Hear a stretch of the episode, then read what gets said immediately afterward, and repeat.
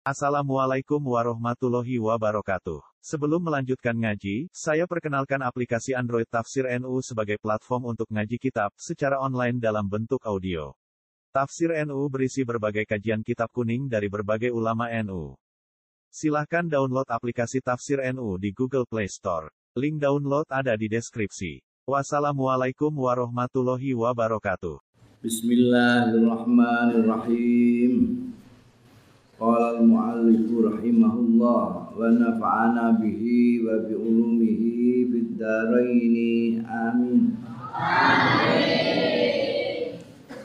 Fa idza amarta tetkalane makmurno sira bitaqwa kelawan takwa makmurake batina qalbika ing jerone atimu Fa inda zalika mongko nalikane kuwi nalikane kowe makmurno batinmu kanthi takwa talkafiu ilang. Apa al khujbu aling-aling bainaka antarane sira wa baina rabbika lan antarane pangeranira kamu tidak ada apa tirai yang ngaling-ngalingi antara dirimu dan Tuhan. Watang kasif watang kasifulan tersingkap. Laka kedua sira apa anwar ma'arifi. Cahaya-cahaya pengetahuan. Watah jurulan memancar mingkol bika saking atira apa ya nabi ul hikami? Apa sumber-sumber hikmah sumber-sumber kearifan kebijakan? Wa tandahu laka asrarul mulki wal malaku. Kan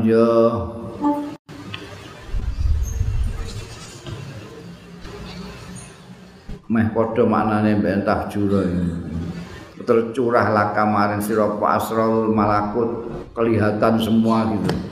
Apa asrul mulki wal malakut rahasia rahasiane kerajaan bumi wal malakut dan kerajaan langit.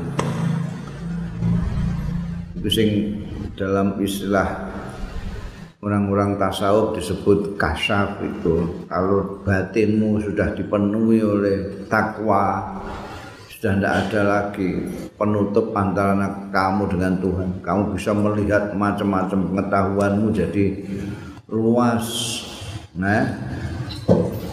Kamu bisa melihat tidak hanya yang dilihat oleh mata al-mulku itu yang bisa dilihat oleh mata tapi juga bisa melihat yang dilihat oleh hatimu yaitu malakut. Jadi al-mulku itu yang bisa dilihat mata kepala, malakut yang bisa dilihat dengan mata hati. Ono sing gak iso didelok oleh mata kepala tapi bisa dilihat oleh mata hati. Tapi nek batinmu dipenuhi oleh takwa Allah maka dua-duanya itu bisa melihat wa yatayassaru laka minal ulum. Lan jadi gampang laka tumrape sira.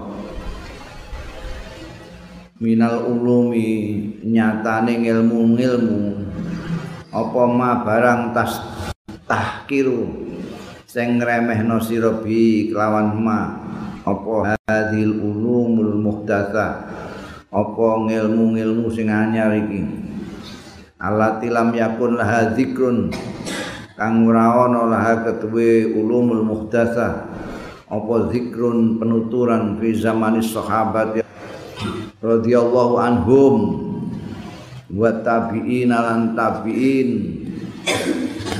Murid-muridé sahabat.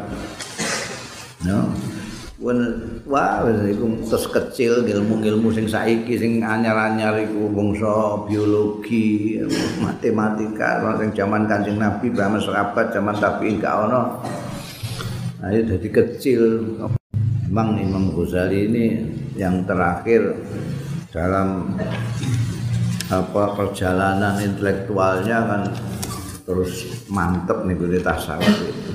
Di dalam tasawuf itu nusiati yang paling pokok.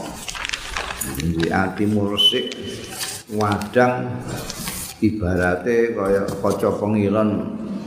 Ora ana nodane sama sekali memantulkan apa saja. Itu sing disebut ilmu olah dunia itu. Tapi durung karuan wong kuat di sinau biasa ngene iki kowe mulai kok kelas 1 ngantek anawiyah aliyah SMP SMA perguruan tinggi MBN ngresiki ati. Eh, si hati ora gampang. Makeh sing wong pinter-pinter tapi atine apa jenenge kotor sehingga tidak mempunyai sinar yang diharapkan untuk menyinari dunia ini eh malah peteng wong pinter korupsi ngono kuwi malah peteng Wa in kunta tatlubul ilma minal kil wal qal. Lamun ana sira ana iku tatlubu nuprih sira al ilma ing ilmu. Mbok tuprih saka minal kili wal qal, saka kil dan qal. Katanya katanya ngono kil.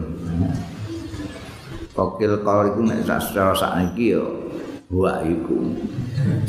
mulai ngilmu kok Google Google Google itu kan dia ngambil dari sing jawab dan menyebarkan di Google. Itu di toto mbak Google ini itu aku nek ono sing takon apa? Kowe nulis apa? Wakul. Kuning-kuning nek pancen ana ngomongnya sapa itu kile sapa kole sapa dilemus masukkan di situ terus kowe iso maca. Wakul ialah wadah sego Mula tapi ono neh ning ngisor iku anak pirang-pirang. Wakul adalah bagian dari nyanyian gundul-gundul pacul. Wakul limpang ini kata. Jadi kilkom ndelok Google. Mereka ngumpul nah, jadi kowe nek kok misalnya tak kok hukum ning gone Google, hukum piye ya mesti jawab gak genah kabeh. Ya imakil ya imakal. Sing arep jawab iku. Mbok waca kabeh bingung kowe, sing jawab ngene, sing jawab ngene. Mergo Google itu hanya ngambil aja.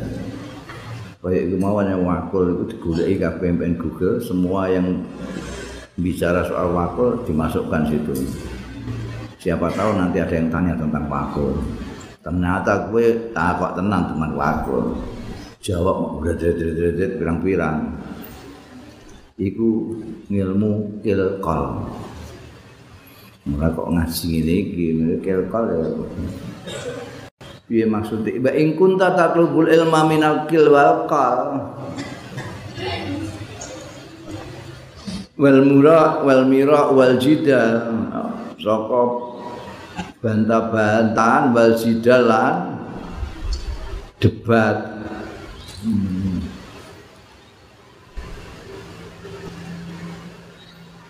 nek cara saiki al mira wal jidal iku chatting chatting bahasane cah saiki. Jadi golek ilmu nganggo chatting. Oh, kono muni ngene kuwi ngene. Mosok ngono sih. Oh. Oh. Iku ngilmu mirak wal jidal. Nek kowe ngono golek ngilmu kokil kal ko bantahan debat fama a'zamu musibah mongko aduh gede ini musibah tuka musibahmu musibahmu gede tenan ngono wa ma atwala ta'buka. Aduh. Dawa temen tak buka. Suwe temen tak buka. Keselmu. Kesel wa ma'adzam khirmatik. Wa ma'adzam khirmanuka. Mongko aduh gede temen khirmanuka. Terhalangmu tidak mendapat apa-apa dari Tuhan. Wa khusranuka lan kerugian ira.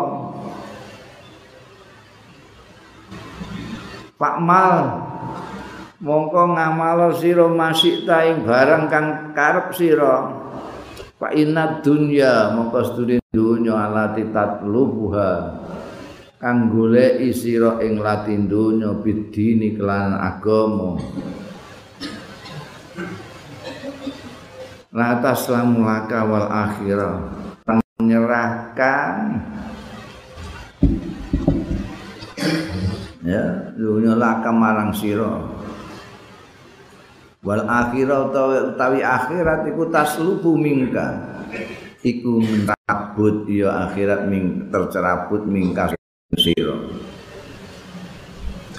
Paman tolabat dunya mongko sapane sing golek ya man adunya ing dunya bidini kelawan agama. Khosirahuma mongko rugi ya man dunya lan din sekali jami'an secara keseluruhan. Kabeh. Ya. Kowe ngilmu saka ngono-ngono iku mau terus kowe ya nek sak karepmu lah nek kowe meh pancene ngamalmu kanggo kepentingan dunya. Iki mbok ijoli agama. Wis dunya ora genah akhirat ilang. Wong sing golek donya dengan agama diteni golek agama ngan golek donya nganggo agama. Iku piye golek yo belajar agama suwe-suwe sampai pinter ra karuan tapi tidak buat mencari akhirat tapi untuk mencari dunia cari jabatan dari pengulu tak jadi model jadi apalah ketua MUI urusan itu itu tidak tidak itu eh? Nek pancen belajar agama ya kanggo akhirat. Belajar agama kanggo dunya lah apa kan sekolah dhewe-dhewe? Ah apa sekolah kedokteran lah sekolah pembangunan. Kalau ada sekolah di dindok kepinginmu jadi gawe negeri DPR tidak tidak itu pakanan apa? Iya. Ono jalur itu kepingin dunia ya sekolah dunia kono sekolah dunia wong pirang-pirang banyak bidang pengen jadi hakim sekolah hukum ono fakultas hukum ono pengen jadi arsitek sekolah teknik ini belajar akidah penggawean nah, rugi kabeh rugi rugi kabeh eh, rugi dunia rugi akhirat Gue kan iso, gue ngelamar, eh? Apa tahu tuh mon kowe ning gone minggu ini koran terus ana pengumuman di orang keluaran pesantren gak ono. Bila ora ono. Terus keluaran fakultas kedokteran. Bukse ngono-ngono kuwi ya. Jadi nek kowe santri pondok wis ora usah ngayal-ngayal dadi yo. gawe dadi anu eh, percuma rugi. Ya kalah kaset sampai ada sekolah-sekolah. Memang fakultas itu faknya itu kalah. Eh ora diwarai ngaji mutakrib kepengin dan nambani wong bae suwuk jenenge. Mereka pengen nambani fakultas kedokteran. Ya terus ya wis akhirat ae wong panjen wis ngaji ngaji akhirat. Khosirahuma jami'an. Wis ah rugi ke loro-loro ya agama ya dunya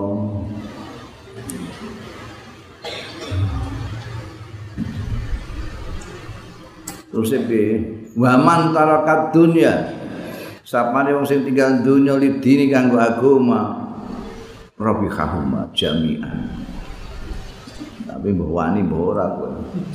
Samane wong sing tinggal dunya lidini kanggo agama rabi kahuma mongko. Untung karo-karone. Dunya ambekan din jami'an sekabehane tapi kalau sing wani jajal. Ora wani kowe. Ora wani. Nek mbok jajal wani jajal. Kowe sekali sudah wis iku ben kanggo ahli dunya. Aku tak akhirat ae. Engko rak dunya dunya rak nututi kowe kowe ditututi dunya iso mantek kesel wong iku kelakuane ngono. Mbok tututi dik mlayu. Untuk menututi buantar dik ini tambah buantar wong sing golek dunya ngos-ngosan. Ngos-ngosan. Nah, aku suka ini kok mantuku kok semini dong. Ditinggal budaya banget. Tapi nek kue sing melayu, ndek ini nututi, nututi. Tapi mbak kue ngantul mbak ora. Meskipun aku ngono iki wis contoh, aku itu biar ora terima nututin dunya kowe. Wah, ngantek. Omprengan iku tawa, omprengan. Umprengan itu tuku mobil bekas jam telu wis mulai keliling golek penumpang. Ngono. Kon maghrib mulai ngitung duit receh. Ambek duit kumul-kumul itu awalnya bakul-bakul. terus di ini bojoku terus noto kanggo kernet iki kanggo nek ban nek rusak-rusak iki kanggo onderdil nek rusak. Sing digumangan dhewe iki ndi? Moro kabeh. Wes ganti dagang, dagang yang dagang ono iku mbiyen asono ngompo rokok bareng. Rokok diutangi santri.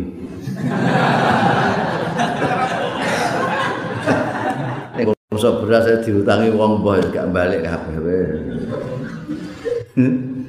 Dagang kain. Dagang kain yang dijikuki wong mumuh ramene ra kawan muaris ra kawan dijikuki blok-blok kok kan. Emeh nake gak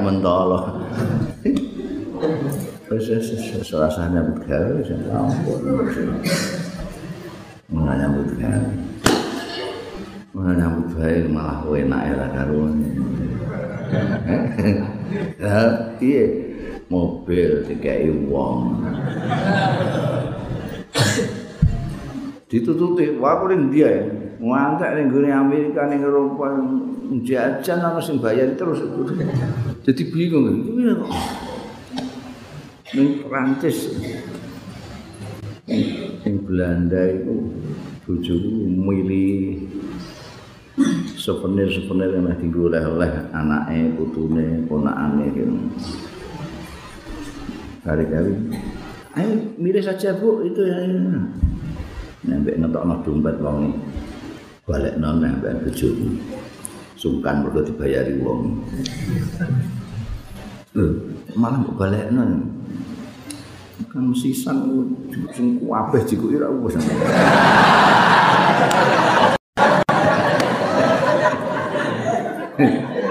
Bojoku iku isin neriman neriman dari sini. Wah, biyen masya Allah nalika zaman nututin dunia itu semua kabeh. Bujuku nek gak sabar nang njaluk pegat tenan. ya Allah. Lah ditagih wong. Eh jiko kain kan bayar. Wong jiko orang bayar. Iya jal. Kene jiko sik oleh engko bayare ngguri. Lah bayar ngguri kan ngenteni balen iki wong-wong sing bayar iki. Lah wong gak bayar balekno piye sik? Terpaksa cincin kawin didol.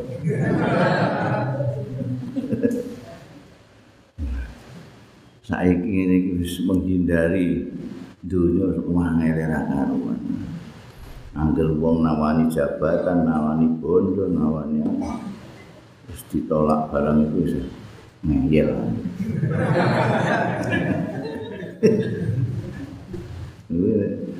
ngandel pola be aku dengan ini mau rasa ini ya nawang teko. Jadi mondok mobil. Mobil ora mobil cepet-cepet Alphard itu. Kayak mobil ini iku kepala polisi mobil gubernur barang itu. Ini apa mondok ake mobil. Pirang tahun pirang tahun. Bisa puasa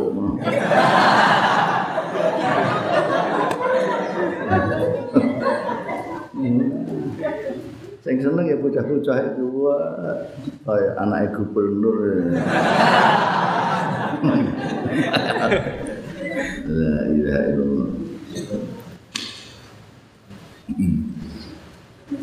Iku Tapi orang ana sing mani jajal mlayu ning ngene kon donya. Kowe ora ditutupi bantu.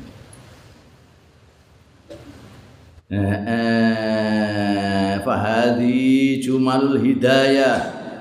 Mongko utawi iki ku jumalul hidayah jumlah hidayah. Ila bidayati thoriq tumekane kawitane dalan. Fi muamalatika ing dalem muamalah ira. Ma Allah taala satane Gusti Allah taala. Bi adai awamirihi lawan nekani nekaake melaksanakan perintah-perintah Allah. Wastina binawahihi lan ngedoi larangan-larangane Allah. Yo. Iki mana diarani bidaya ini enggak karena kamu masih akan nanti itu menuju ke jalan bagaimana muamalah dengan Allah Ta'ala yang sebenarnya dimulai sekarang dengan bidaya atau hidayah Kemudian diwarai bagaimana sholat, bagaimana poso, bagaimana zikir, itu itu baru kawitan. Nanti apa namanya akan di hadapanmu akan ada jalan menuju muamalatullah berhubungan dengan Gusti Allah. Sudah disampaikan semua. Wa usyiru alaikal an lan nuduhake sapa ingsun alaika ing atase sira al ana saiki bijumalin kelan sejumlah minal adabi saking tata krama etika. Litu akhidu nafsaka supaya nyandak sih supaya nafsaka biya ngalap sira nafsaka ing awak dhewe biha kelawan adab supaya kamu pakai sendiri untuk keperluan dirimu fi mukhalatatika ing dalem pergaulan ira kumpul ira ma ibadillah taala sartane kawula-kawulane Gusti Allah taala. Wa suhbatika kan kekancan ira ma'ahum sartane ibadallah di dunia yang dalam dunia berikut ini nanti ada sejumlah tata kromo etika-etika bagaimana kamu nanti e, kalau bergaul dengan sesama hamba Allah gimana seharusnya kalau kekancan mereka di dalam dunia ini Al qaulu fi ada bisubah utawi pembicaraan. Fi ada bisuhbati dalam tata kramane kekancan wal muasyarati lan pergaulan ma'al khaliqi sartane sang pencipta azza wa jalla wa ma'al khalqi lan sartane kawulane Gusti Allah. Khalqiku nek ning kalangan tasawuf selalu dimaknani manusia senajan makhluk Gusti Allah macam-macam tapi yang dianggap makhluk yang sesungguhnya itu adalah manusia. Kenapa? Karena manusia sing diangkat Gusti Allah Taala menjadi khalifahnya di muka bumi. Jadi nek kowe maca ning eh, kitab-kitab tasawuf muni al-khalqu, al-khalqu itu maksudnya manusia. Jadi iki maknane pembicaraan kita sekarang adalah etikanya pergaulan dengan Allah secara vertikal dan dengan manusia secara horizontal sana sini.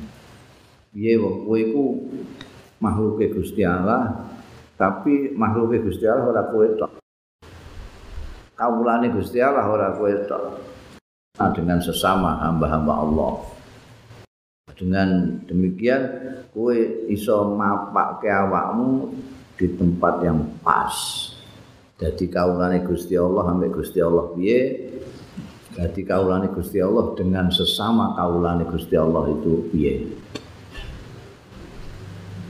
Iklam anna sahibaka alladzi la yufariquka fi khaddarika wa safarika wa naumika wa iqaddatika bal fi hayatika wa mautika huwa rabbuka.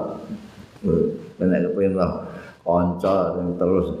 Ngerti sira anna sahibaka astune kawan kancamu. Dalam tanda kutip nek ning anu dikai tanda kutip anna sahibaka kancamu alladzi la yufariquka sing ora misai ya ladzika ing sira. Fi hadarika ing dalem hadarira wa safarika lan lelunganira ning gone basa Jawa mbah apa maknane? Kalau tak goleki gak ono. Ning bahasa Arab iku ana safar ana hadar hadar iku kowe ning omah safar ning gone lelungan kowe nek ning gone safar kena jamak salat tapi nek ning hadar tak oleh. Iku apa nek cara Jawa ne apa hadar itu ning omah ya gak cocok wong kowe ora ning omah lah ya hadar njaba omah tapi ora lunga iku hadzal apa? Ya paling tidak dalam perjalanan ini kita mana nih bi? Bi khabarika ing dalam tidak perjalananmu. Wa safarika lan perjalananmu kan gak enak. Ngopo hadar itu apa? Cara Jawa nih. Gak ada orang Jawa. eh? Ya Indonesia, Indonesia ini beda. Fi hadarika di ya, kondisi tidak pergi wa safarika dalam kondisi pergi. Jadi pokoknya gue paham lah aku Banau mikalan eh, istilah itu apa itu istilah pokoknya paham. Banau mikalan poso eh naum poso saum sing poso naumika turu ira bal fi hayatika bal ing dalem uripmu wa mautika lan matimu wa ya ladhi kanca iku buka pangeranmu wa sayyiduka lan bendoro ira. Tuanmu wa maula kalan bendoro ira wa khaliqu lan pencipta ira. Ana kancamu sing blas ora tau misaya awakmu ora tau. Sama tinggal gak ana Angger ana kanca mesti tau pisah, tau ketemu, tau pisah. Iki ada satu kawan yang tidak pernah pergi dari kamu. Baik kamu di rumah ataupun pepergian tidak pernah meninggalkan kamu. Kamu tidur apa melek tidak pernah berpisah dengan kamu. Bahkan kamu mati atau hidup bersama betul pernah meninggalkan kamu. Siapa itu? Itulah Tuhanmu, Tuhanmu, bendaramu, Sang Penciptamu Gusti Allah Taala. Itu nggak pernah meninggalkan kamu sama sekali. Liane itu konco itu nah, datang pergi datang pergi sesuai musim dan zaman. Tapi iki gak. Wa mahma zakar tahu lan semongso-mongso nutur sira mengingat sira hu ing ladhi sahibuka sing iki sing maulaka sing iduka sing robuka sing kholikuka iki. Bahwa mengkau tai ladhi kujali suka itu jalis kawan jagungan. Gue pengen pengen kawan dalam tanda kutip yang satu ini. Anu gue karek nutur Allah Allah Allah atal ya. Nah apa gue jalur apa? Nah, malah kadang-kadang sing sing pengen ora kowe tapi kono eh tengah dalu itu mudun hal min mustaghfirin hal min taib. Ono enggak? Sing arep njaluk ngapura sing tobat njaluk apa ta apa? Sing ditawani ngorok. Wis iku jenenge bobor tawanan itu tawanan bobor. Gak ana sing nyaut. Ini kowe nyaut. Kula kula Il Allah taala Jalanan wis dawuh sapa Gusti Allah taala anak jali suman zakarani Ana utai ingsun iku jali suman jalis itu kawan duduk kawan ngobrol kawan minum segala macam itu Nek kowe ngancani aku ngopi, kowe iku jalis jalisku, lah aku jalismu. Awan duduk. Aku adalah jalisnya orang yang mengingatku, yang menuturku. Itu dawe Gusti Allah dhewe ini hadis kudsi. Wa mahma ing kasarat qalbuka ingkasara wa mahma ingkasara semongso-mongso sedih murung apa kalbuka ati ira kusnan nglawan sedih tenangan. Ala taksiri kae ngatasé pepi pepeko ira fi haqqi dinika ing dalem hak agama ira. Allah aku kok bayang subuh mau kawanan itu taksir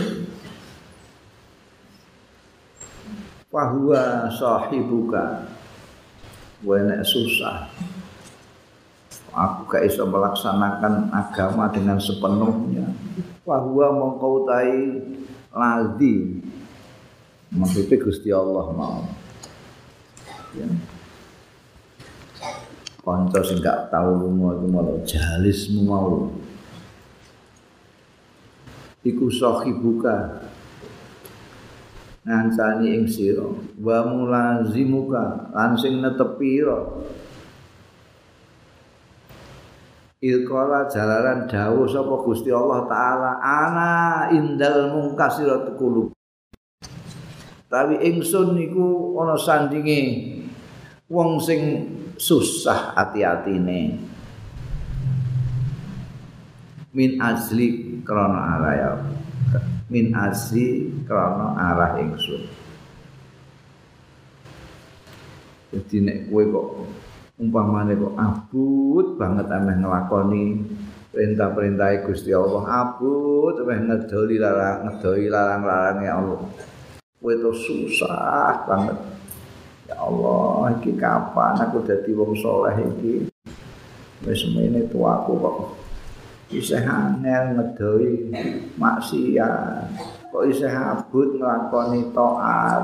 Kowe nek susah ngono iku Gusti Allah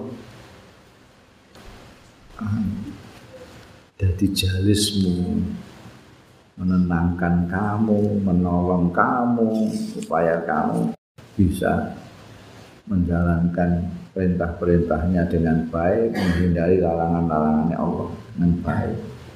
Hmm. Iku maknanya anak indal mengkasirat kulubuhum min ajli.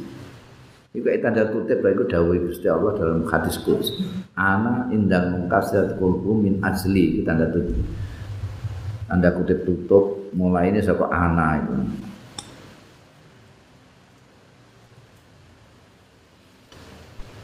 Falau araf tahu lamun kenal sira hu ing Rabbuka sayyiduka kanca sing ora tau meninggalkanmu itu mau rujuke mbok rujakno ning gone sapa lah? Allah ya kena ning gone Allazi mau ya kena ning gone sayyiduka ya kena ning Rabbuka ya kena ning Khaliquka ya kena ini maksudnya Gusti Allah. Nek kue mengenalnya hakko ma'rifati kelawan sak bener-bener mengenal. Pangeran ira latakhot tahu yakti gawe sira ing pangeran ira mau sahiban sebagai kanca. Wa tarok talan tinggal sira annasa ing manusa janiban. Di iku kamu tinggal kamu sisihkan. Janiban itu mbok mbok kiwa lah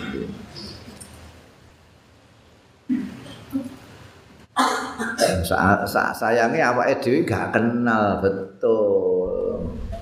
Ora kenal. Sing ngono iku wong sing sok-sok kenal ambekan pangeran. Wong nek kuwe kenal tenan kuwe kenal karo Gusti Allah tenan. Hak makrifatihi mesti sing mbok kancani Gusti Allah tok liyane mbok kesampingkan.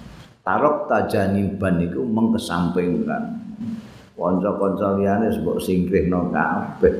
Mergo ndak ada kawan yang sebaik itu. Yang menolongmu ketika kamu butuh pertolongan. Yang membelimu ketika kamu meminta. Yang melindungimu ketika kamu minta perlindungan. Itu harus stop. Sayangi wong-wong itu gak kenal. Saiki ku sing akeh wong sing sok kenal. Sing sok kenal karo Gusti Allah. Kenal ora, tapi gayane kayak kenal. Malah rumangsane ini kaya apa jenenge? Asistene apa piye Iso melok nentokno wong ning swarga ning neraka ngapling-ngapling warga neraka. Tapi gak kenal.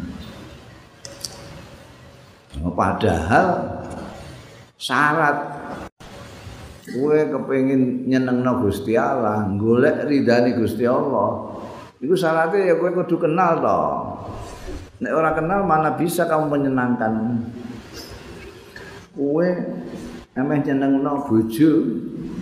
Kowe kudu kenal bojo, aten-atene piye, nek anggere cinta ngono ae, wis perkara kenal cek ora kenal pokoke cinta ku aku cinta maut. Karena cinta maut roh rohku mbok kekno kekasihmu. Ini lho dik. Ambek bojone digo ngelapi sepeda.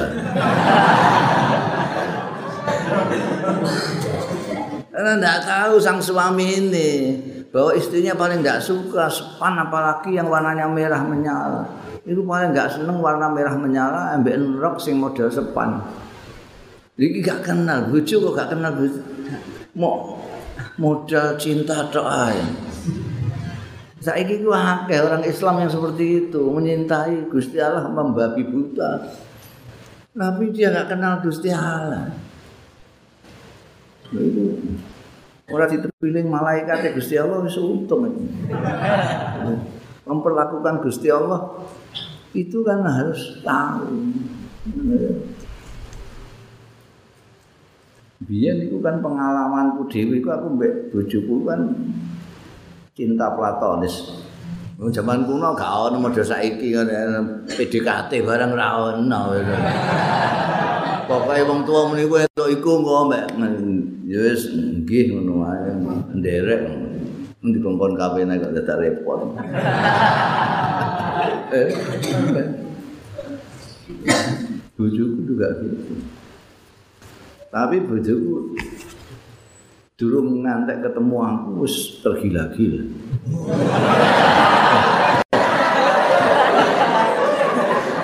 Lho soalnya apa?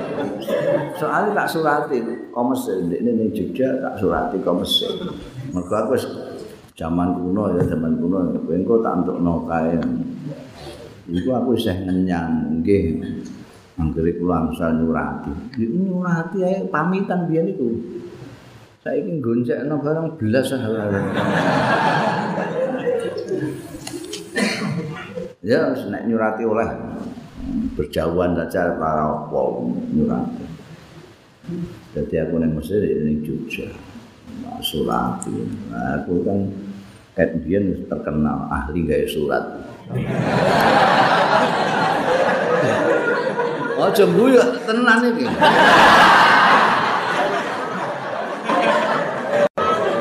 Oh ya, aku di kanca ning Sulawesi kono.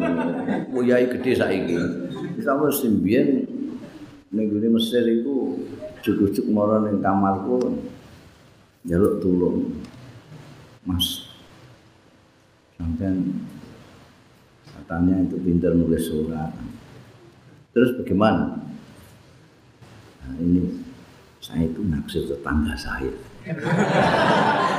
Di kampung saya sana itu, buat tolong disurati.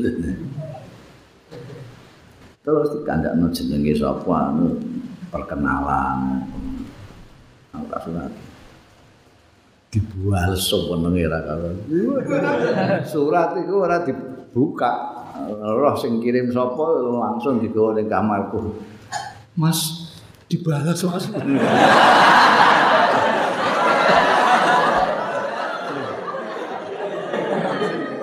Lah silakan dibuka tuh. Lah Mas aja kan nanti. Jadi aku sih kan buka kan maca kan malesin nih. Jadi jadi teko surat ke Sulawesi aku sing jawab. Ngantek bareng kono njaluk foto baru kayak fotone ndikne. Wis padha tuweke ketemu ning Mekah. Ndikne mbek bojone aku mbek bojoku. Dia itu ngomong mbek bojone, ini dulu yang bikinkan surat. Kacau ya.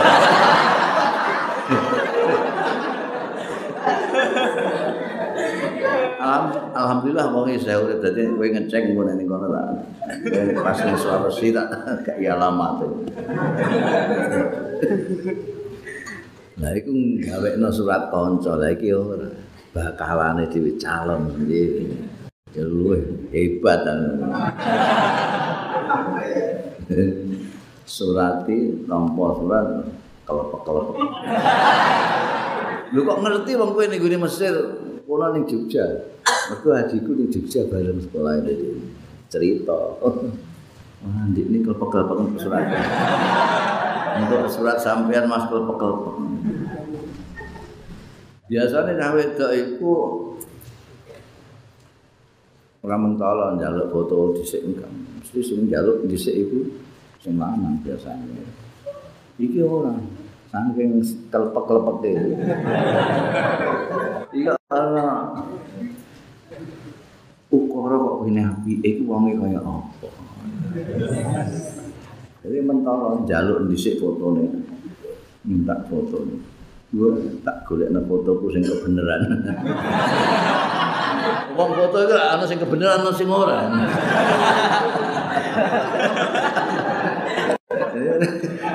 ganteng wong ganteng kok ketok elek. Ono sing elek ketok ganteng ngono iku ora kebenaran ini orang kirimi foto sing kebenaran. Wah tambah gak karu-karuan ini wis cekake cerita gak katam-katam kok.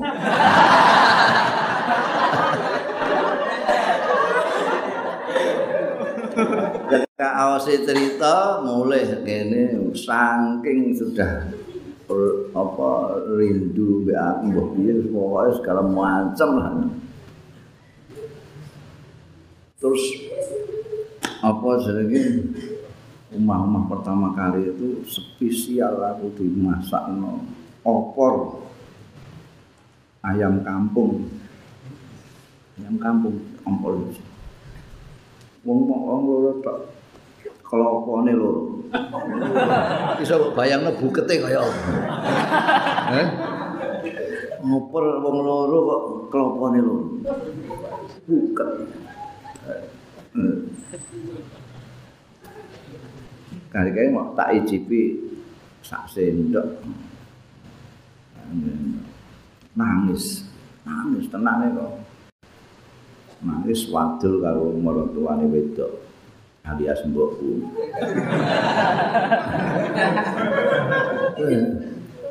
Mas menurut lalu piye iki ora kula masakake opor. Kapane kalih Bu. Kula parut kiambak iki kan sego dres kabeh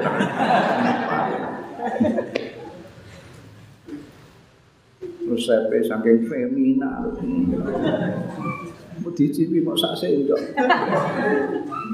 ibuku tuh guyu ya aku ini rata takon sik. Rata takon bujuku paling gak seneng. Duduh sing ana santene gak seneng Kalau mbok sambelno jeruk ngono segamun entek sak paket. Tenang dijajal sambal jeruk. Hmm. mangan kuakeh tenang. Terus sambal jeruk terus.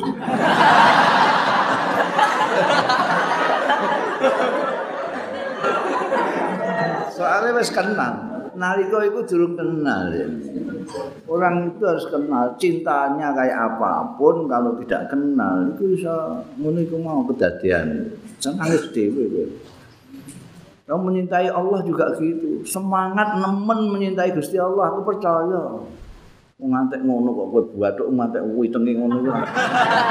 Iku saking perintahmu mbek Gusti Allah to.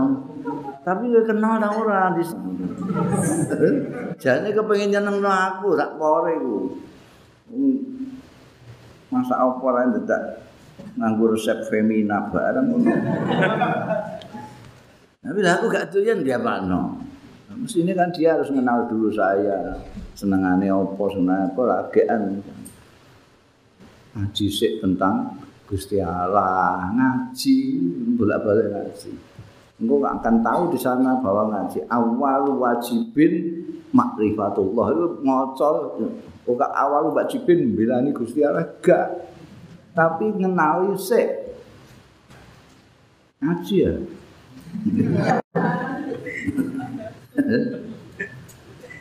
Iya. Kalau araf tahu hakka makrifatihi la takut tahu sahibah. Wes mbok tinggal nek kowe kenal tenanan ya koyo sufi-sufi itu wis ora peduli mbek wong. Gak peduli. Eh, tapi ya om ini koyo sapa jenenge Rabi'ah dah Rabi'ah al-Adawiyah. Rabi'ah al-Adawiyah al orang apa itu putri mulia dari Basrah itu. Itu itu ini abad pertama orang sufi perempuan. Karena cintanya mbak mbak Gusti Allah Taala sedemikian rupa itu tokoh-tokoh ulama besar sing sing ngelamar itu. Ulama-ulama besar ngelamar beliau. Aku wis duwe aku wis kekasih maaf ya nggak menerima lagi lamaran orang. Lain Sopo? Ya itu ini sing ngancani aku setiap saat. Wes ora digubris. Padahal itu wong gede-gede terkenal nggak bisa karena cintanya wis temenanan. Mulai Imam Ghazali jauh kalau araf tahu hatta ba'rifati la tahattahu sahiban wa taraftan nas janiban Nah, mboten saged kula nek ngoten fa ilam takdir mongko lamun ora isa sira ala dzaka ing dalam seluruh waktu-waktu ira. Kula mboten sakiat kula. Nek ngono ya mongko wedya sira antukhal yanto nyepekake sira lailaka ing pengira wa nahar lailaka wa nahara kalan awanira an waktin saking wektu tahlu kang dhewean sira pesepen sira fihi ing dalem waktu lima ulaka kanggo ngerani wa tatal wa tataladzat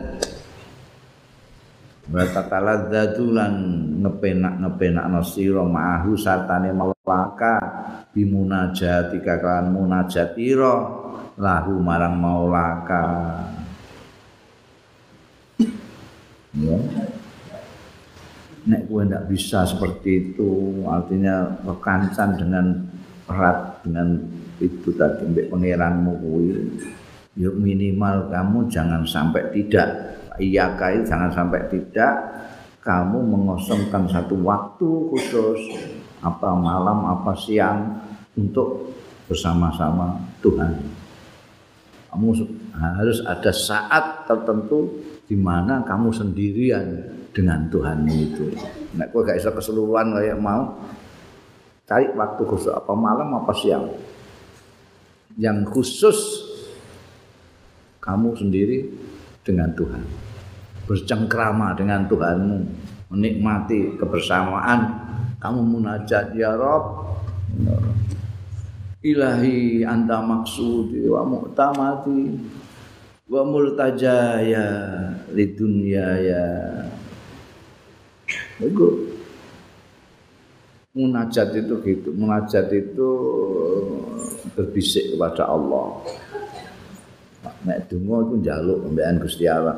Munajat berbisik Gusti dosa kula kathah Gusti. Panjenengan ngapun panjenengan menika moho pengampun jenengan ngampun.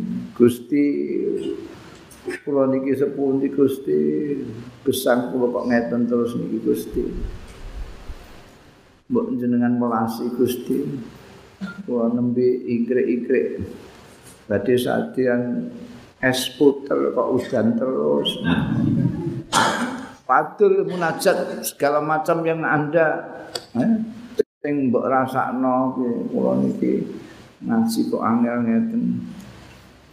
Ngapal napa mboten apal-apal sing pun apal malah hical anda cari satu waktu tentukan waktu di mana kamu bersendiri dengan Tuhan sing paling anu ya Ramadan ini Ramadan gue bersendiri dengan Allah Madurno Ramadan Ramadan delok TV juga. Wong saben liyane Ramadan iso delok TV kok. Ramadan bareng iso delok TV kula apa? Terus kowe mbekan Gusti Allah yo kapan? Wong bulan suci ae ora mbek Gusti Allah. Mbekan apa jenenge iku? Komeng. Ya Allah. Fa'alaika anta ta'allama untuk bersendiri dengan Allah. Fa'alaika maka wajib ing atase sira anta ta'allama utawi yen to belajar sira bersama-sama ma Allah satane Gusti Allah. Kekancan karo Gusti Allah iku ana etikane. Nek pancen kowe gelem akan menetapkan satu waktu untuk bersama Allah, ya pelajari etikane bersama Allah. napa niku kula tak belajar kan jenengan wa ada buha utawi tata krama tata kramane suhbah dan ada busuhbah ning Allah iku itraqur ra'si. Menundukkan kepala. Wa ghaddut tarfi dan memejamkan mata. Wa jam'ul hammi dan ngumpulake segenap cipta konsentrasi penuh. Wa dawamu sumti. Lan teteping meneng meneng pada saat itu. Wa sukunul jawarihi. Lan antengi gauta gauta wa mubadaratul amri. Lan enggal-enggal melaksanakan perintah. Wa mustinabun nahi lan ngedoi larangan.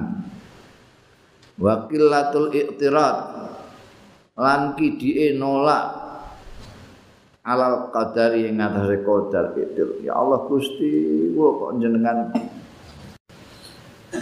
jenengan takdiraken ngeten Gusti. Dadi wong larat ya ya ini iku i'tirad alal qadar. Terima saja qadarmu. Wa dawamu dzikri lan langgenge zikir tidak pernah melupakan sekejap pun. Wa mulazamatul fikri lan tepi pikir. Alladzina yadhkuruna allaha qiyaman wa qu'udan wa ala junubihim wa yatafakkaruna. Itu. Jadi yo zikir yo berpikir itu harus digunakan Zikir dengan hati, berpikir dengan pikiran. Itu termasuk adab bergaul dengan Gusti Allah Ta'ala. Wa itharul haq alal batil. Lan itu kosok langsung hak. Kalau ada kebenaran dan ketidakbenaran, memilih yang benar. Wal iyasu lan memutus harapan anil khalqi saking makhluk. Jangan pernah kamu punya harapan kepada makhluk ya apa-apa kepengin sing apa memenuhi adalah aku tak jaluk turun kae, aku tak jaluk turun kae. Oh, jaluk turun mbek Gusti Allah ae. Itu foto putuskan saja harapan. Terus jangan pernah mempunyai aku nyagelno mbek wong aja. Nyagerno ambekan manusa. Kalku iku manusa. Ya. Terus apa? Ya Gusti Allah tok sing mbok cagerno iku. Nyagerno kok wong wong-wong iku padha-padha karo kowe. Titahe Gusti Allah juga. Nyagerno ya sing nitahno. Ya. Mm -mm.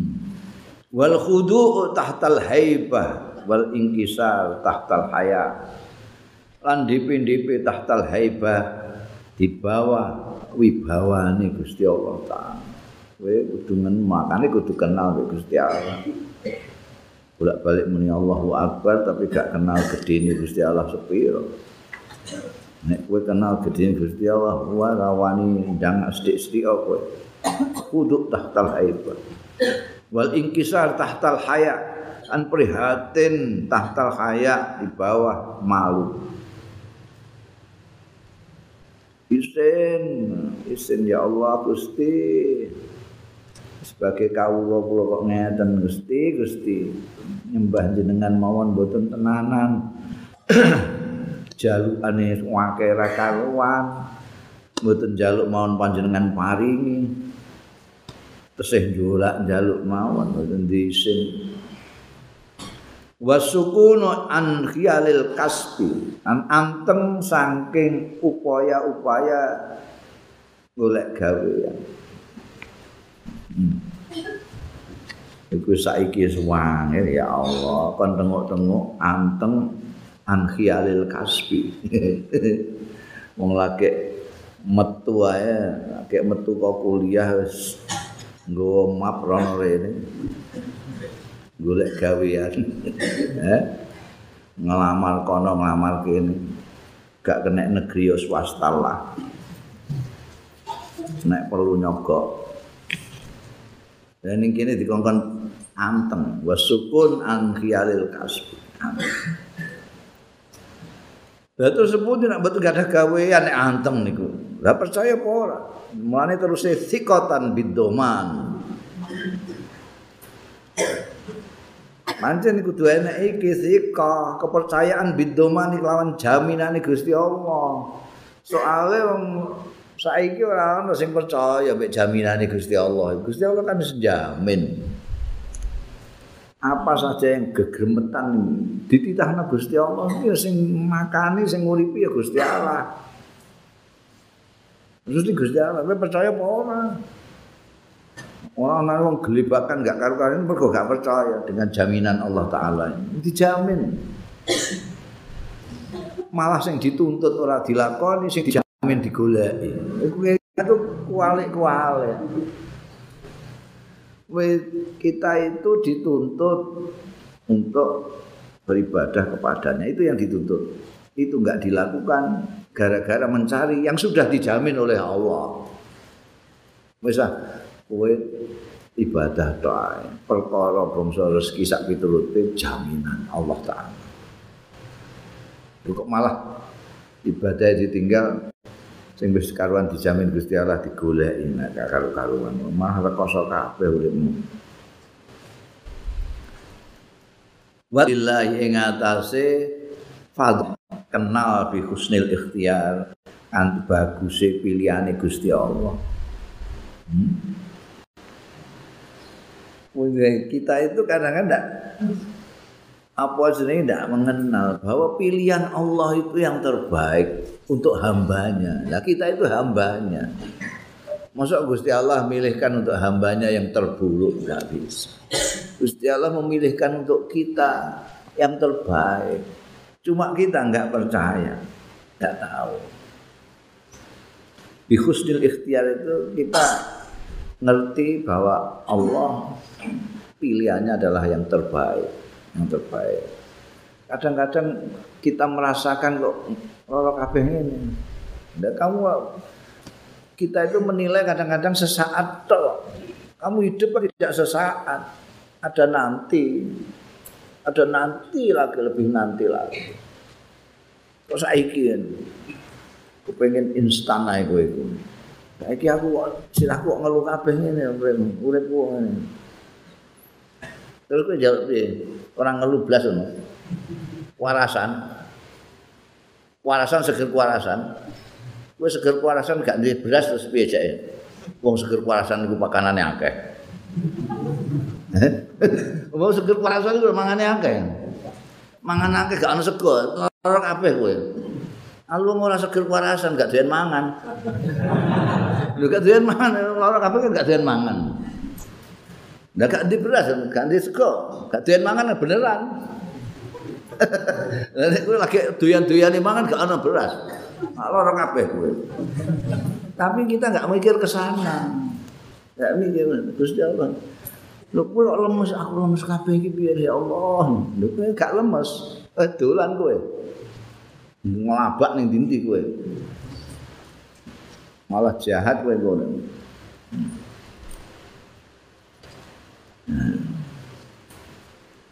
Itu dilerek ini, ngomong itu dilerek di kantor niku, masya Allah di PHK kok.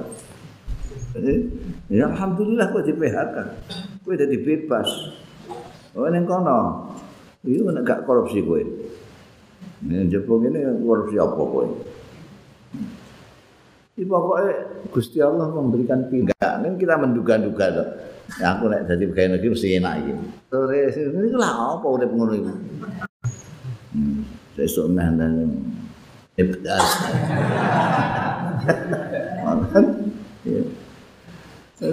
Pilihannya Allah yang terbaik. Wa hadza kulluhu yang bagi ayakuna syi'aruka. Wa hadza utawi iki kulluhu sekabehane iki yang bagi prayoga apa ayakuna yang to ana hadza kulluhu ana iku syiar ka pakaianmu fi jami'il lail syiar itu pakaian dalam. Fi jami'il lailika ing dalam seluruh malammu wa naharika lan siang ira. Fa innaha.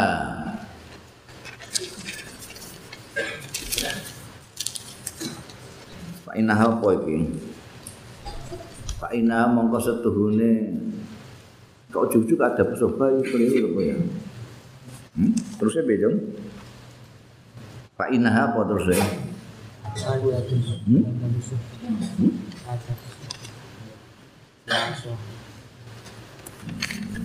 Mungkin ana terusnya Pak Indah ini masuk gak ana terusnya. Iku apa kowe? Nah. Eh iya, mungkin dikai kurung barang ki apa? Kurung kan itu yang bab anyar nek kurung. Fa innaha mau satuhune itu semua jami ulai kan hari kan nganggu syiar itu tadi semua iku ada busuhbah iku tata kramane kekancan bergaul bersama-sama ma'asahibin sartane kanca san sartane sebarengan layu farikuka sing ora misai ya sahib ing sira. Itu tadi mbek Gus Pangeran gak tau ngundang kowe sama sekali. Wal khalqu kulluhum utai manusa kulluhum sekabehane khalq iku yufarikuna mesti misai ya kulluhum khalqu ka ing sira. Fi ba'di auqatika ing dalam sebagian waktu-waktu ira. Ya. Itu tadi untuk sahib yang tidak pernah meninggalkan kamu. Manusia yang lain itu mesti meninggalkan kamu entah kapan. Bundel ya ora ana titike ora ana komane blas Wa ikun aliman lamun ana sira ana iku ngaliman ngalim nek kowe ngalim. Muga kowe dadi wong ngalim. Nah iki adabe nek kowe dadi wong ngalim. Wa ing kunta lamun ana sira ana iku aliman ngalim. Fa adabul alim mongko tai tata krama ning ngalim iku pertama al ikhtimal. Ihtimal itu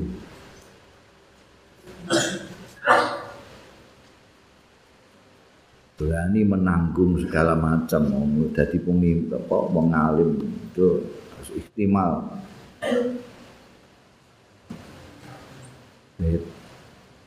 ono wong kowe wong sing duwe ilmu santrimu sing ngarep golek ilmu saka awakmu dadi kamu harus menanggungkan semua Jangan kok iki apa tak kok macam-macam Wah, blok. Yo ngene lho piye wong iku emeh digoleki ilmune mbekan santrimu kok goblok-goblok ya. Ya mergo goblok iku nyantri mbek kowe. Harus bisa ikhtimam. Waluzumul hilmi fil umur lan netepi hilm. Hilm itu lapang dada.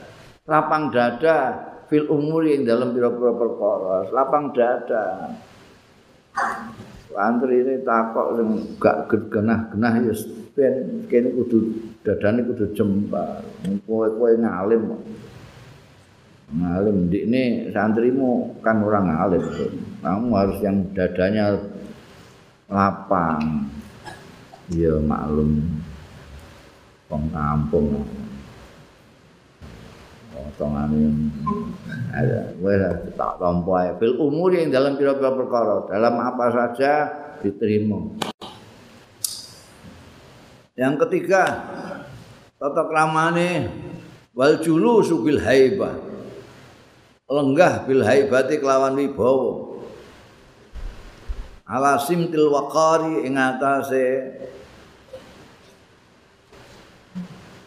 bentuk yang anggreng ma'a itraqir ra'si sartane dingklokake sira.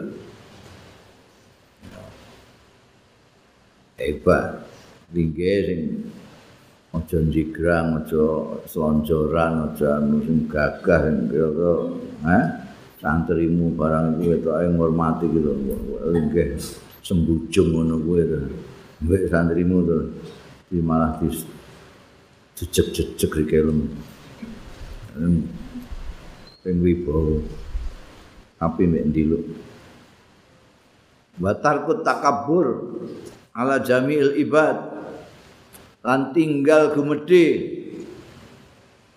Itu antarane bersikap wibawa ambekan gumedhe beda. Wa tarkut takabburi lan tinggal gumedhe ala jami'il ibad ing atase sekabehane kawula-kawula illa ala dzalama kejaba ing atase wong-wong sing zalim zajron krana ngingkar lahum marang dzalama anil zulmi sang kedzalimane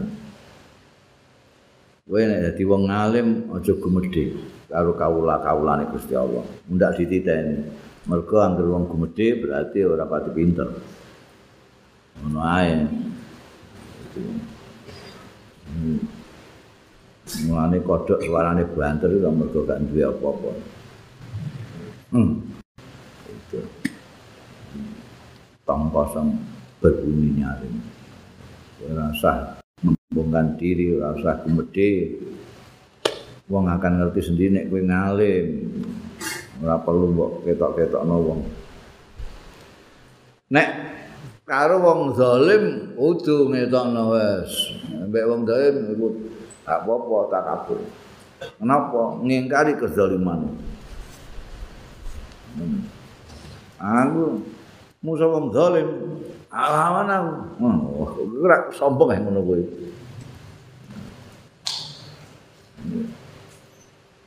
Tapi mergo zajran lahum anidzulumi. Bukan karena orangnya, bukan tapi karena kezalimannya. Jadi kalau kezalimannya zalim nek dijalno ae wah dodro wa isaru tawaddu'i lan memilih tawaddu fil mahafili ing dalem persamuan persamuan wal majalis lan forum-forum. Ing majelis-majelis itu kamu memilih tawaddu daripada wah jika-jika kadang-kadang ana sing kepengin ngetok-ngetokno nek dene hebat kowe engko nek ngalim munasahmu. Tekane wayahe wong wis teko kabeh kowe lagi teko. Mbek nggawa pengawal pirang-pirang. Oh oh oh eh ora usah sing tawadu nek perlu wong gak roh nek kowe kok ngalim ini persamuan-persamuan banyak orang ketawa. Ora kok terus golek panggonan VVIP. Oh, eh wong golek ngarep dhewe. Endi kok gak ana tulisane jenengku. Pengen sing ditulisi ning kene. Oh, Kiai Haji. Eh, ora usah. Anake ngono sak enake. Awadu wa talqul hazri wa da'aba lan tinggal guyon wa da'aba. Ning gone mahafil aja kakean guyon aja kakean bercanda. Wa rifqu bil muta'allim lan lemah lembut sing alus bil muta'allimi kerawan santri sing belajar. Sing belajar iku aja kejem eh ngalus piye cung wis ngerti bolong eh iku izhar apa ikhfa apa ya duka kok duka to cung ngetos terus e tuwabuk sisan jase aja ngono ngalus eh Rifki itu ngono. Wah, terus kudu nabok ban apa? Ta wa ta'anni bil muta'ajrif lan tamban-tamban ya sabar tenang bil muta'ajib lawan wong kisah muta'alim sing muta'ajib muta'ajib iku sok ngono kowe takoke gayane. Ini kan begini Pak Kiai. Jadi orang mengatakan begini-begini tapi saya ingin tahu bagaimana itu? Sebetulnya kan saya sudah mendengar itu pendapat-pendapat orang lain. Itu kan jenis itu me takok kok ngono. Takok mbek kiai ini betul karena itu mutaarjih iku nek kowe sing dadi kiai ini ya sing tenang-tenang saja. Ya bagaimana bagaimana? Sudah? Sudah. Belum bagai belum. Masih. Ya kowe sing tenang aja ya saya lanjutkan lanjutkan. Gimana Tapi ya kudu sabar pancene musuh muta'ajrif iki. Wa islahul balid bi husnil irsad. lan matutake memperbaiki wong sing bebal bebal iku apa? Dedel. Bi husnil irsadi kelawan baguse ngandani membimbing. Dadi nek ana kowe engko dadi kiai santri ana sing dedel diwara-warai kok angel hmm? ulaika ulaika ulaika ulaika ulane sing dawa ula dawa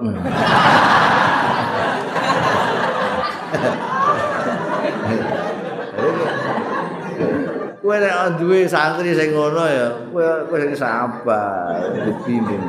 Alan-alan aja mikir ula, ika jajak ula iki. Eh, ngono. Bimbing. Wong dedul piye? Wong dedul ora kaya wong biasa atau tidak orang normal wong jenenge dedel. Kamu harus sabar nek dadi kiai. Nek ora es kukut ae rasa dadi kiai. Dadi kiai kok gak sabaran. Wah, kalau kabeh pantri duwe dhewe ngene iki. Wa talqul harat. No, wa talqul harat. Tinggal muring-muring alaihi ngatasé balit. Senajan wong balit itu wani marak stres. Tapi gak oleh kowe stres gak oleh. Kowe ngamukan gak oleh. Ngamuk dengan orang santrimu sing dedel gak oleh. Talkul harat meninggalkan ngamuk. Jangan ngamuk. Wa talkul anafa lan tinggal gengsi mau mingkauli la adri saking ucapan orang ngerti. Iku akeh wong kadung terkenal dadi kiai, apa meneh kok kiai? Ustad ngono ae ora tahu kok muni la adri itu gak ono kowe delok ngene TV-TV. Mbok takoki apa ae ustad iku iso jawab. Jadi ana wong kok mbok takoki apa ae kok iso jawab.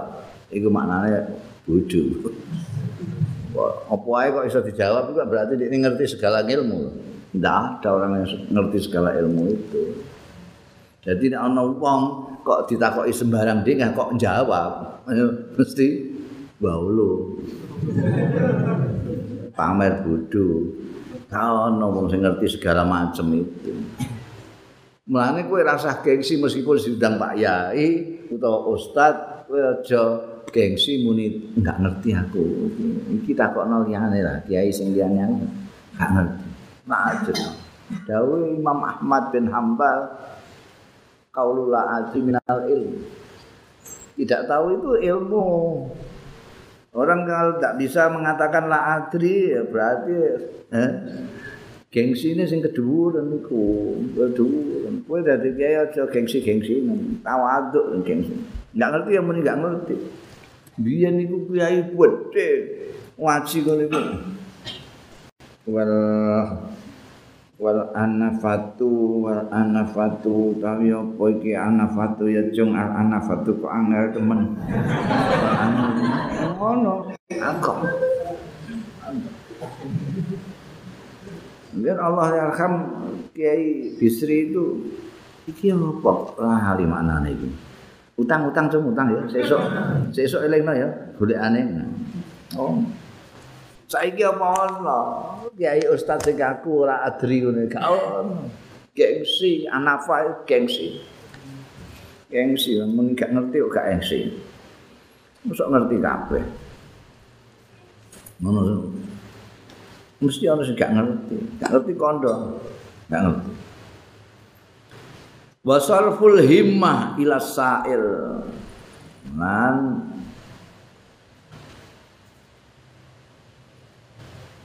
ma basarful himmah ila sa'ili. An apa basarku itu? Pakai bermuni la adri saya kalau buka la adri. Sarfu itu apa? Ngenekno itu apa cak ya? Aku ngerti paham tapi gak ngerti bahasa nih sarfu manokno himmah ila sa'ili aku bahasa Arab iso tapi bahasa Jawa gak iso. bahasa Arab iso, bahasa Indonesia Jawa ini sing ra iso. Bahasa full himah itu artinya kowe nek dadi kiai itu kamu harus apa namanya memperhatikan betul terhadap pertanyaan itu. Aku himah. Ojo kok gak mbok warungokno nang takok gak mbok rungokno. engko lagi gimana Pak Kiai? Tadi tanya apa tadi?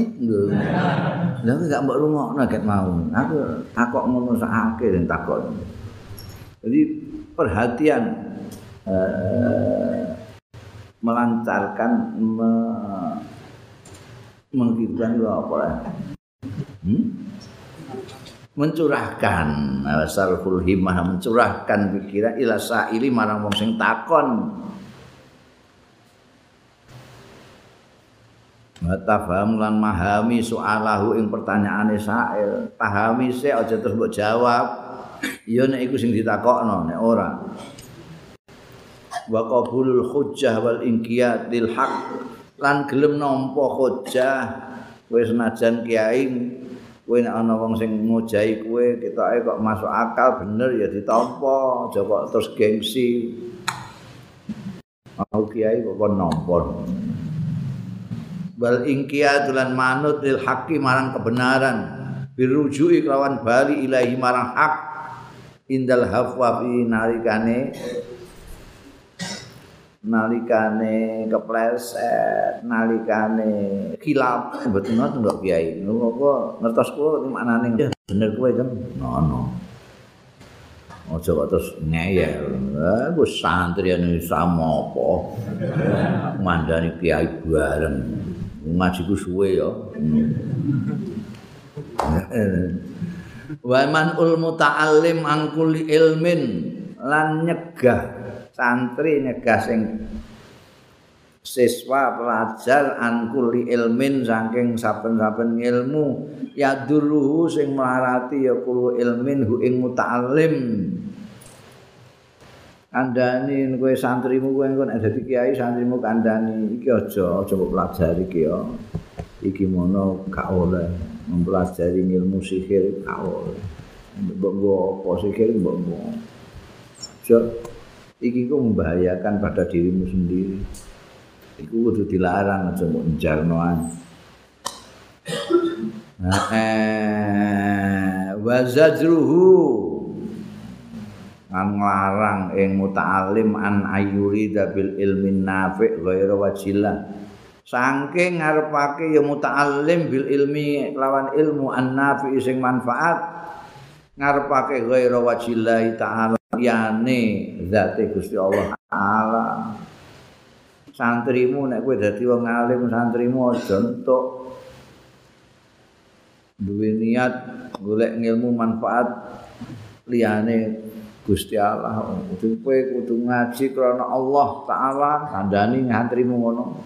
Aja mergo golek kedudukan aja mergo kepengin dilem wong aja kepengin darani pointer sak piturute semata-mata hanya karena Allah. Wasaddul muta'allim lan ngadang diarang-alangi aja ngantek.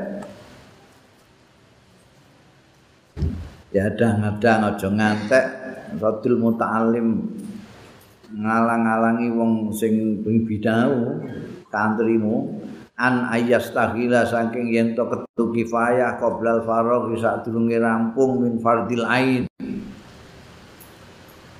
saking berdungai kantrimu kudu mbok kandhani mbok mbok tahan. Kowe aja ngaji fardu kifayah iki fardu ngain ae durung rampung kowe fardu ngain iki rampungno. Durung rampung fardu ngain wis meh ngaji fardu kifayah.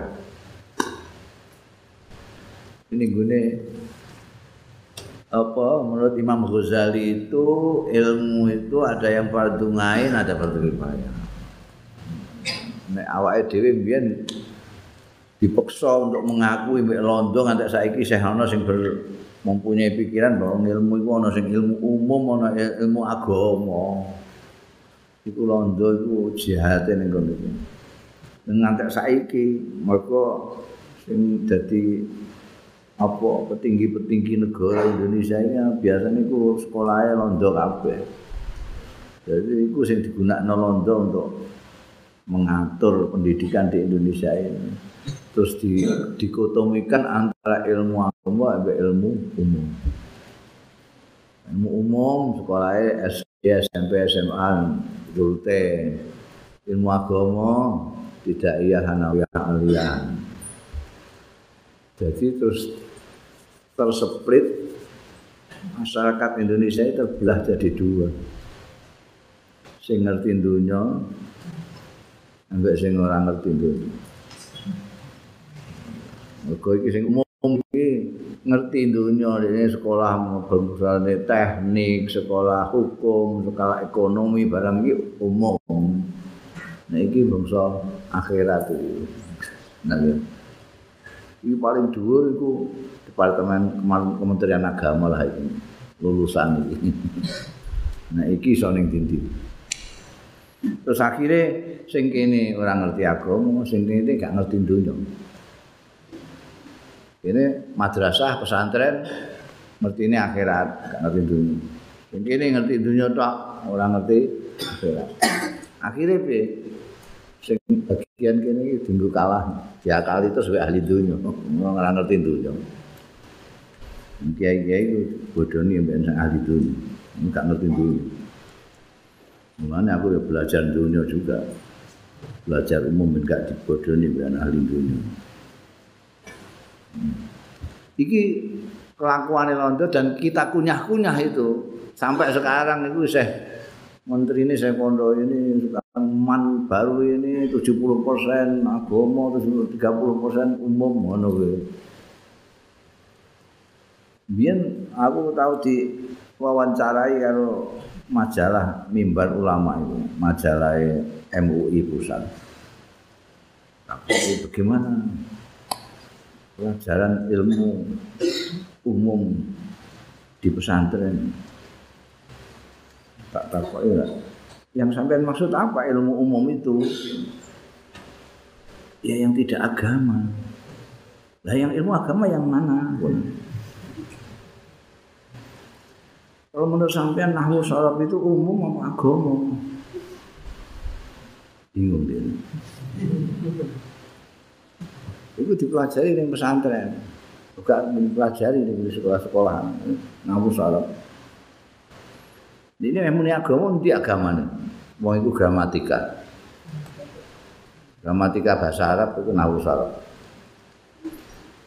Jadi ini kan gak bisa menjawab terus, loh Pak Kiai yang wartawan kan saya yang yang tanya-tanya Pak Kiai jadi ya. Tapi pertanyaanmu nggak kena ya. Nek cara Imam Ghazali jelas ilmu dibagi hanya dua. Adu kifayah kebetulan. Maka bisa terlepas dari sistem imamah di Iran, di Iran itu kiai-kiainya yang disebut ayatullah itu. Dia bisa bicara soal politik, budaya, militer segala macam. Dan ini gak bisa. Orang kiai berpuisi kan bingungnya gak karuan. Kiai kok berpuisi jadi. Jadi gak kenal sampean kumpulan puisi Imam Syafi'i apa Kenal kumpulan puisinya Sayyidina Ali apa? Dius Syafi'i diwa kena nambah londo itu enggak Tapi nek ning Iran ayatullah itu ana sing ngawal jenderal jadi apa jenenge? Menteri Pertahanan itu mesti ono kiai ini sing dampingi kan. Dia tahu soal militer. Karena ilmunya integral, tidak di split umum agama umum agama. Jadi siji. Kan nek Imam Ghazali gak. Ilmu dua. Ilmu fardu ngain fardu kifayah. Anu fardu kifayah. Kedokteran fardu kifayah. Jadi nek gak ono sing mempelajari kedokteran dosa kabeh. Pertanian fardu kifayah. Nah, itu. Ya fardu ngain piye wa fardu ainihi islahu dhahirihi wa batinihi bit taqwa ya sing ilmu fardu ain ya ilmu tentang Gusti Allah mengenali Gusti Allah dulu ain itu. Mungkin dengan dikake wa fardu ainihi utai fardu ngaine? Iku islahu zahirihi fardu ngaine muta'alim iku islahu zahirihi mato takir lahire muta'alim wa batinihi lan batine muta'alim bit taqwa kelawan takwa wa muakhadzati nafsihi an ngalap awak dhewe ne muta'alim awalan ing dalam kawitane bit takwa kelawan takwa la rujuke ora ning gone muta'alim tapi ning gone alim. Mung kowe sing alim. Ini sira kok saiki alim. Jadi pertama kali kowe dadi wong alim kowe dhisik sing harus mengoreksi dirimu sendiri awalan. Bitakwa kelawan takwa ini harus ngambil takwa pertama kali. Lihat tadi al muta'alim awalan bi amalihi supaya mengikuti sapa santri muta'alim sing bibinau awalan yang dalam pertama kali bi amali kelawan amalia amalia alim. Wal yastafida lan amrih faedah ya muta'alim sanian ambal keduanya min akwali saking pengendikan pengendikane alim. Jadi mulang ini santri-santri mungko itu kamu harus memulai dulu dengan ilmu fardu alim, fardu ngain dan kamu duluan yang harus melaksanakan. Jadi kalau takwa itu kamu laksanakan dulu supaya santri-santrimu mengikuti takwa itu gitu. Wong Islam sing apik ngono kuwi. Itu yang pertama harus itu. Dia supaya melihat laku dulu, lakune sang guru, sang ustadz, sang kiai dulu. Baru nanti sing kedua penjelasane kowe kudu ngene, kudu ngene sing apik karo kanca sing iku omongan itu kedua. Yang pertama laku. Mulane Kanjeng Nabi Muhammad sallallahu alaihi wasallam itu ketika pertama kali bintang itu sing kono. Pertama kali itu Quran datang kepada Rasulullah sallallahu alaihi wasallam. Itu dilaksanakan tuh. Sebelum kanjeng Nabi ngajak orang-orang itu kanjeng Nabi langsung Allah memerintahkan akimis sholat. Jenengno sembahyang. Kanjeng Nabi sholat dulu. Diperlihatkan kepada sahabat-sahabat dan baru mendikan solu kama ra'aitumuni usolli salato sira kabeh kaya aku orang sudah melihat dulu kanjeng Nabi sholat Lah nek kowe ora salah terus kowe ngomong mbek santrimu salah to kowe. Kados sinten iki? Kaya kaya kaya sapa ya? Repot kowe. Kaya sapa gak ngerti kowe. Karena kamu gak makan itu. Jadi awalan itu harus apa jenenge mau awalan bi amalihi. Wa yastafidu sanian min akwalihi. Baru yang kedua dengan ucapan-ucapan. Iku nek kowe dadi wong alim kowe kiai ini wa in kunta muta'alliman lamun ana sira ana iku muta'alliman. Santri nek kowe santri piye? Adabe. Dadi ana adabe dadi kiai adabe dadi santri. Kowe nek kepengin ngerti tata kramane dadi santri iki. Wa in kunta lamun ana sira iku muta'alliman wong sing bibinau santri. Fa adabul muta'allim mongko utahe tata kramane muta'allim santri ma'al alimi sartane wong sing alim ayab da'u bitahiyati wassalam yen to ngawiti sira hu ing alim bitahiyati kelawan penghormatan wassalam lan salam. Kowe nek ketemu kiaimu kowe. Wa ayyuqallila baina yadaihi al kalam lan yento ngidikake ya muta'allim baina yadai ana ing ngarsane alim al kalama ing geneman aja geneman dhewe kowe aja geneman dhewe nek ning ngarepe kiaimu. Kowe madhep ning kiai kok omongan mbek kancamu dhewe. Kiai ku ngomong apa? Ya eh engko iki ndelokan kok bal-balan kok gak Lu dengar iki ayo gak diadab ngono iki jenenge. Dan Wa ayu qallila baina yadayhi al kalam. Walam yatakan wala yatakallamu lan aja geneman. Wala yatakallamu aja geneman. Malam yasahu ustazu. Selagine ora dangu hu ing muta'alim sapa ustazu gurune. Gak ditakoki meneng ae. anu Ustaz saya dengar-dengar kok anu sing nakoki kowe sapa wala yasalu lan ora takon sapa muta'allim malam yastazin selagi ini durung njaluk izin awalan awitane nek emeh takut Nun sewu kiai badhe tangkut ngono, aja kok terus langsung. Iki nek anu sepundi mana? Iku gak diadab. wala yasalu malam yasta'din awalan wala yaqulu fi mu'aradati qaulihi lan ora ngucap sapa muta'allim fi mu'aradati qaulihi ing dalem nentang dawe alim. Kala fulan bi khilafi makul terus fulan mendika sapa fulan dan fulan bi khilafi makulta kaun berbedani barang kulta ingkang dawuhake jenengan. Kowe aja muni ning gone kiaimu. Oh mireng kiai anu kok mboten ngoten kiai? Hmm. iku jenenge gak adab iku. Dikandani kiai kowe iki sing ngene-ngene ngene maaf kiai. Itu saya pernah dengar kiai anu kok tidak begitu katanya. Kok lain seperti iku jenenge gak diadab mek kiai ini wala yusiru alaihi bi khilafi ra'yih. Lan aja nuduhno sapa muta'allim alaihi ing atase alim bi khilafi ra'yihi kelawan berbedani pendapat alim. Payara mongko ningali sapa muta'allim anau sune muta'allim iku a'lamu luweh ngerti bisa api kelawan sing bener min ustadi saing gurune muta'allim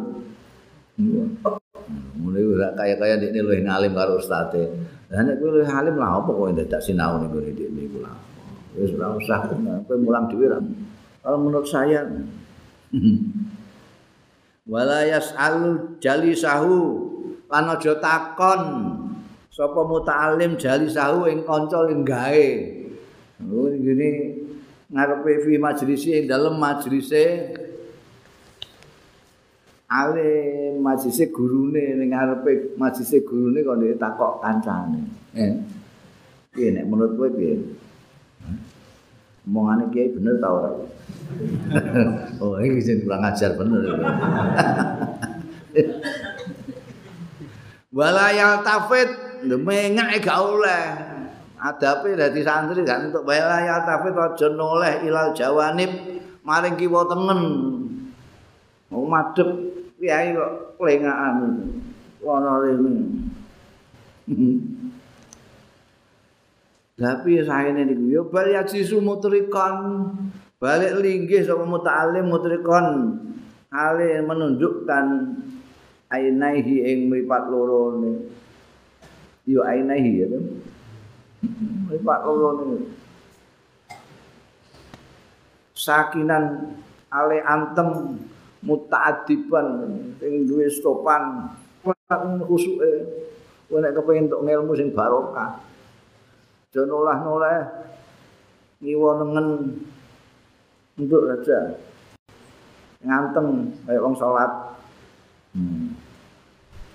wa ya luksiru alaihi soal lan aja ngekeh-ngekehno sapa muta'alim pelengahan kok dikandani bar diwacakno kok isih pelengahan iku sapa wala yuksiru lan aja ngekeh-ngekehake.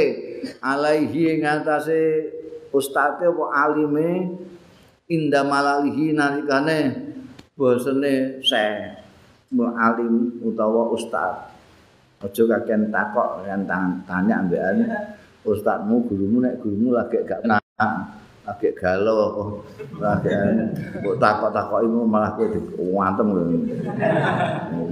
jadi wa idza qama qama lahu. Tetkalane jumeneng.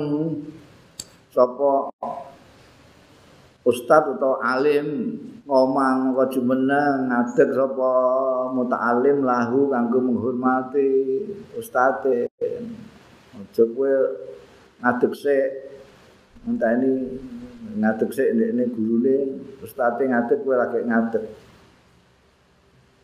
Walayat ba'u aja ngetokno sira walayat baulan aja ngetutno sapa muta'allim hu ing alim utawa ustaz bikalamihi kelawan genemane muta'allim wa su'alihi lan pertanyaane muta'allim.